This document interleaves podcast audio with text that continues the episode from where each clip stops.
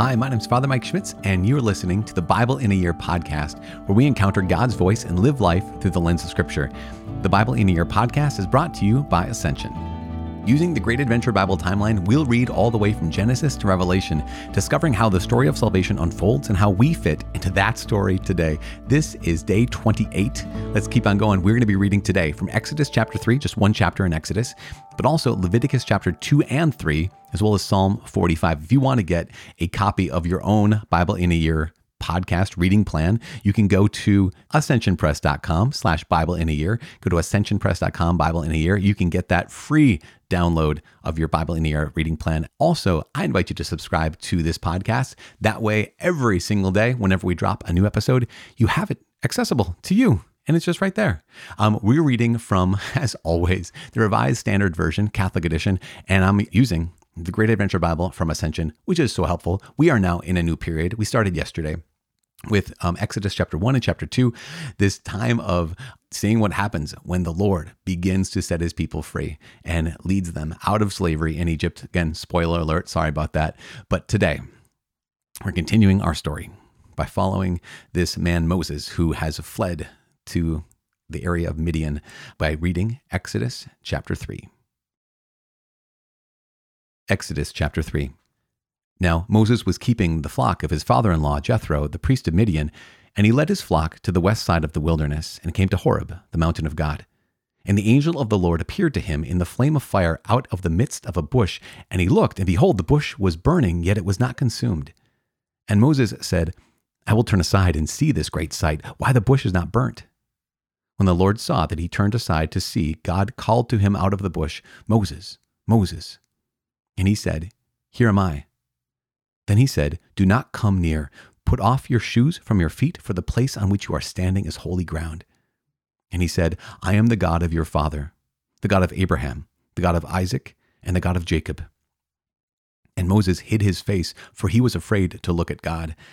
Then the Lord said, I have seen the affliction of my people who are in Egypt, and have heard their cry because of their taskmasters. I know their sufferings and I have come down to deliver them out of the hand of the Egyptians, and to bring them up out of that land to a good and broad land, a land flowing with milk and honey, to the place of the Canaanites, the Hittites, the Amorites, the Perizzites, the Hivites, and the Jebusites. And now, behold, the cry of the sons of Israel has come to me, and I have seen the oppression with which the Egyptians oppress them. Come, I will send you to Pharaoh, that you may bring forth my people, the sons of Israel, out of Egypt. But Moses said to God, Who am I that I should go to Pharaoh and bring the sons of Israel out of Egypt? He said, But I will be with you, and this shall be the sign for you that I have sent you. When you have brought forth the people out of Egypt, you shall serve God upon this mountain. Then Moses said to God, If I come to the sons of Israel and say to them, The God of your fathers has sent me to you, and they ask of me, What is his name? What shall I say to them? God said to Moses, I am who I am. And he said, Say this to the sons of Israel I am has sent me to you.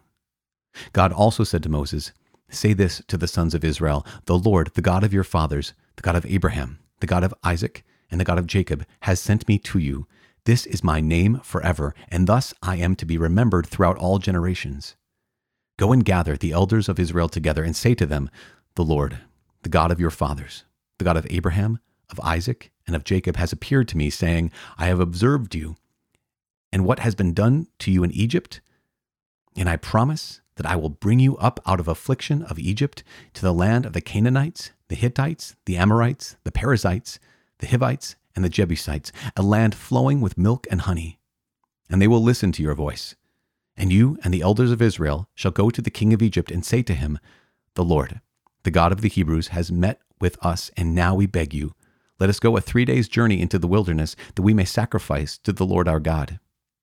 I know that the king of Egypt will not let you go unless compelled by a mighty hand. So I will stretch out my hand and strike Egypt with all the wonders which I will do in it. After that, he will let you go. And I will give this people favor in the sight of the Egyptians. And when you go, you shall not go empty, but each woman shall ask of her neighbor and of her who sojourns in her house jewelry of silver and of gold, and clothing, and you shall put them on your sons and on your daughters. Thus you shall despoil the Egyptians.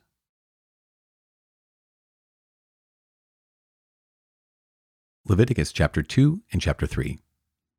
When anyone brings a cereal offering as an offering to the Lord, his offering shall be of fine flour. He shall pour oil upon it and put frankincense on it, and bring it to Aaron's sons the priests. And he shall take it from a handful of the fine flour and oil with all of its frankincense, and the priest shall burn this as its memorial portion upon the altar, an offering by fire, a pleasing odor to the Lord. And what is left of the cereal offering shall be for Aaron and his sons. It is most holy part of the offerings by fire to the Lord. When you bring a cereal offering baked in the oven as an offering, it shall be unleavened cakes of fine flour mixed with oil, or unleavened wafers spread with oil. And if your offering is a cereal offering baked on a griddle, it shall be of fine flour, unleavened, mixed with oil. You shall break it in pieces and pour oil on it. It is a cereal offering. And if your offering is a cereal offering cooked in a pan, it shall be made of fine flour with oil. And you shall bring the cereal offering that is made of these things to the Lord, and when it is presented to the priest, he shall bring it to the altar. And the priest shall take from the cereal offering its memorial portion, and burn this on the altar, an offering by fire, a pleasing odor to the Lord. And what is left of the cereal offering shall be for Aaron and his sons. It is a most holy part of the offerings by fire to the Lord. No cereal offering which you bring to the Lord shall be made with leaven, for you shall burn no leaven, nor any honey, as an offering by fire to the Lord. As an offering of first fruits, you may bring them to the Lord, but they shall not be offered on the altar for a pleasing odor. You shall season all your cereal offerings with salt. You shall not let the salt of the covenant with your God be lacking from your cereal offering. With all your offerings, you shall offer salt. If you offer a cereal offering of first fruits to the Lord, you shall offer for the cereal offering of your first fruits crushed new grain from fresh ears, parched with fire. And you shall put oil upon it, and lay frankincense on it. It is a cereal offering. And the priest shall burn as its memorial portion part of the crushed grain and of the oil with all of its frankincense. It is an offering by fire to the Lord. Peace offerings. If a man's offering is a sacrifice of peace offering, if he offers an animal from the herd, male or female, he shall offer it without blemish before the Lord. And he shall lay his hand upon the head of his offering, and kill it at the door of the tent of meeting. And Aaron's sons, the priests, shall throw the blood against the altar round about. And from the sacrifice of the peace offering, as an offering by fire to the Lord, he shall offer the fat, covering the entrails, and all the fat that is on the entrails, and the two kidneys with the fat that is on them at the loins, and the appendage of the liver, which he shall take away with the kidneys. Then Aaron's sons shall burn it on the altar upon the burnt offering, which is upon the wood on the fire. It is an offering by fire, a pleasing odor to the Lord. If his offering for a sacrifice of peace offering to the Lord is an animal from the flock, male or female, he shall offer it without blemish. If he offers a lamb for his offering, then he shall offer it before the Lord, laying his hand upon the head of his offering, and killing it before the tent of meeting. And Aaron's sons shall throw its blood against the altar round about. Then from the sacrifice of the peace offering, as an offering by fire to the Lord, he shall offer its fat, the fat tail entire, taking it away close by the backbone, and the fat that covers the entrails, and all the fat that is on the entrails, and the two kidneys, with the fat that is on them at the loins, and the appendage of the liver, which he shall take away with the kidneys. And the priest shall burn it on the altar as food offered by fire to the Lord. If his offering is a goat, then he shall offer it before the Lord, and lay his hand upon its head, and kill it before the tent of meeting, and the sons of Aaron shall throw its blood against the altar round about. Then he shall offer from it as his offering for an offering by fire to the Lord the fat covering the entrails, and all the fat that is on the entrails, and the two kidneys, with the fat that is on them at the loins, and the appendage of the liver which he shall take away with the kidneys. And the priest shall burn them on the altar as food offered by fire for a pleasing odor. All fat is the Lord's. It shall be a perpetual statute throughout your generations, in all your dwelling places, that you eat neither fat nor blood.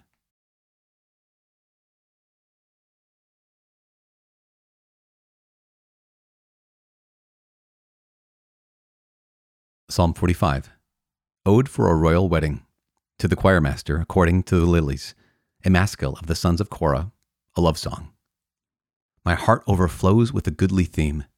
I address my verses to the king. My tongue is like the pen of a ready scribe. You are the fairest of the sons of men. Grace is poured upon your lips. Therefore, God has blessed you forever. Gird your sword upon your thigh, O mighty one, in your glory and majesty.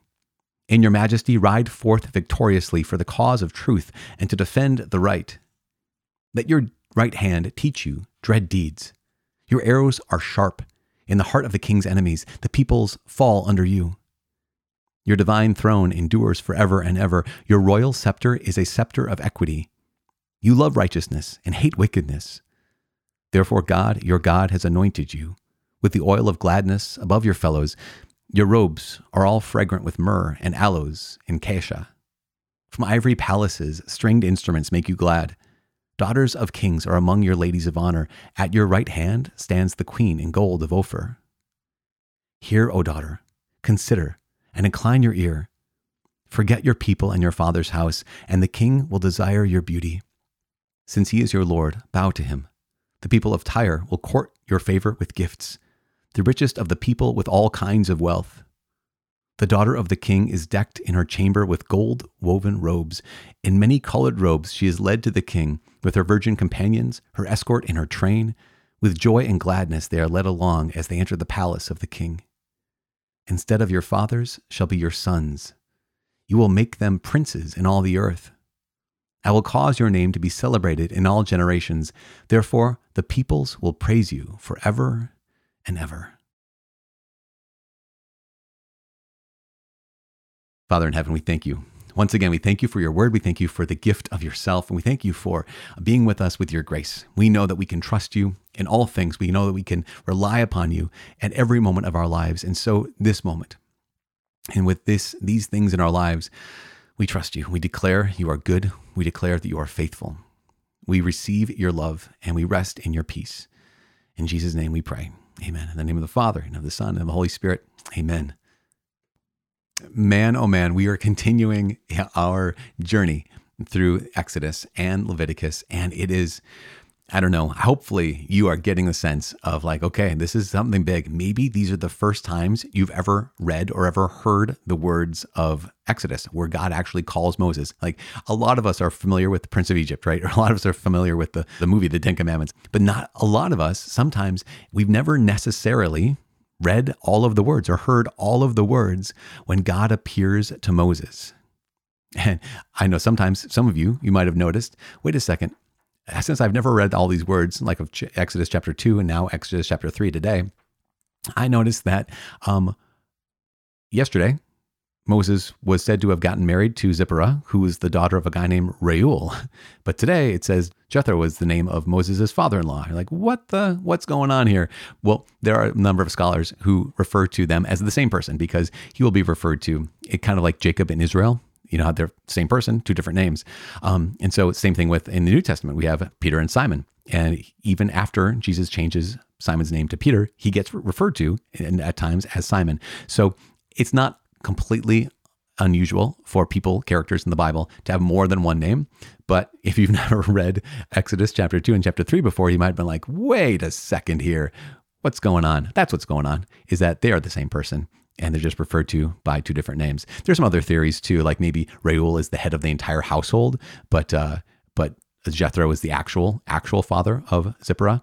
But nonetheless, the most important thing from our story today is not only that God says, Listen, I have heard, I have watched, I have observed, I care about the sufferings of my people. I've heard their cries. And this is one of the things for us. It's so good, it's so necessary for us to know that this is true, to know that when we cry out to the Lord and it doesn't seem like there's any answer. Remember, this has been hundreds and hundreds of years of the people of Israel being blessed by the Lord in the sense that they're having more children and they're they're becoming stronger and stronger, but also being in terrible circumstances where they're being worked with rigor, where they're being treated as slaves and having being forced to live as slaves.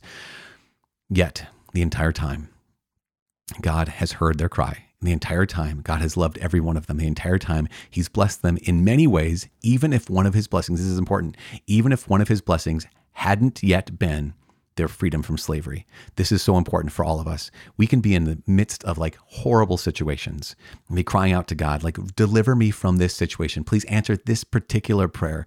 And it, there can be times, many times, in fact, when God doesn't release us from that particular situation, where He doesn't free us from that particular uh, thing that's in our lives.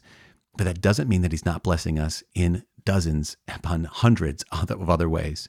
And one of the, the the important things for all of us to do is to recognize that just because God has not answered this prayer doesn't mean he's not answering any prayers. Just because he hasn't blessed me in this particular way doesn't mean that he is not blessing me in a bunch of other ways. It's one of the things the people of Israel kept in mind even as they were in the midst of slavery that God was continually with them, that he was continually helping them in strengthening them and blessing them, even though they were in incredibly awful circumstances. But when God said to Moses, well, Here's what's going to happen I want you to come out back to this place, come to this, uh, to come back to this mountain. And on this mountain, you're going to do something specific. On this mountain, you will worship me. This is key. This is absolutely critical. And what we're to, it's to be the, the refrain we're to go hit on for the rest of the basically the rest of the book of Exodus, at least the narrative part of this book, where God is saying, I'm setting you free, not just because I, you're made for freedom. I'm setting you free, not just because slavery is bad and it demeans you.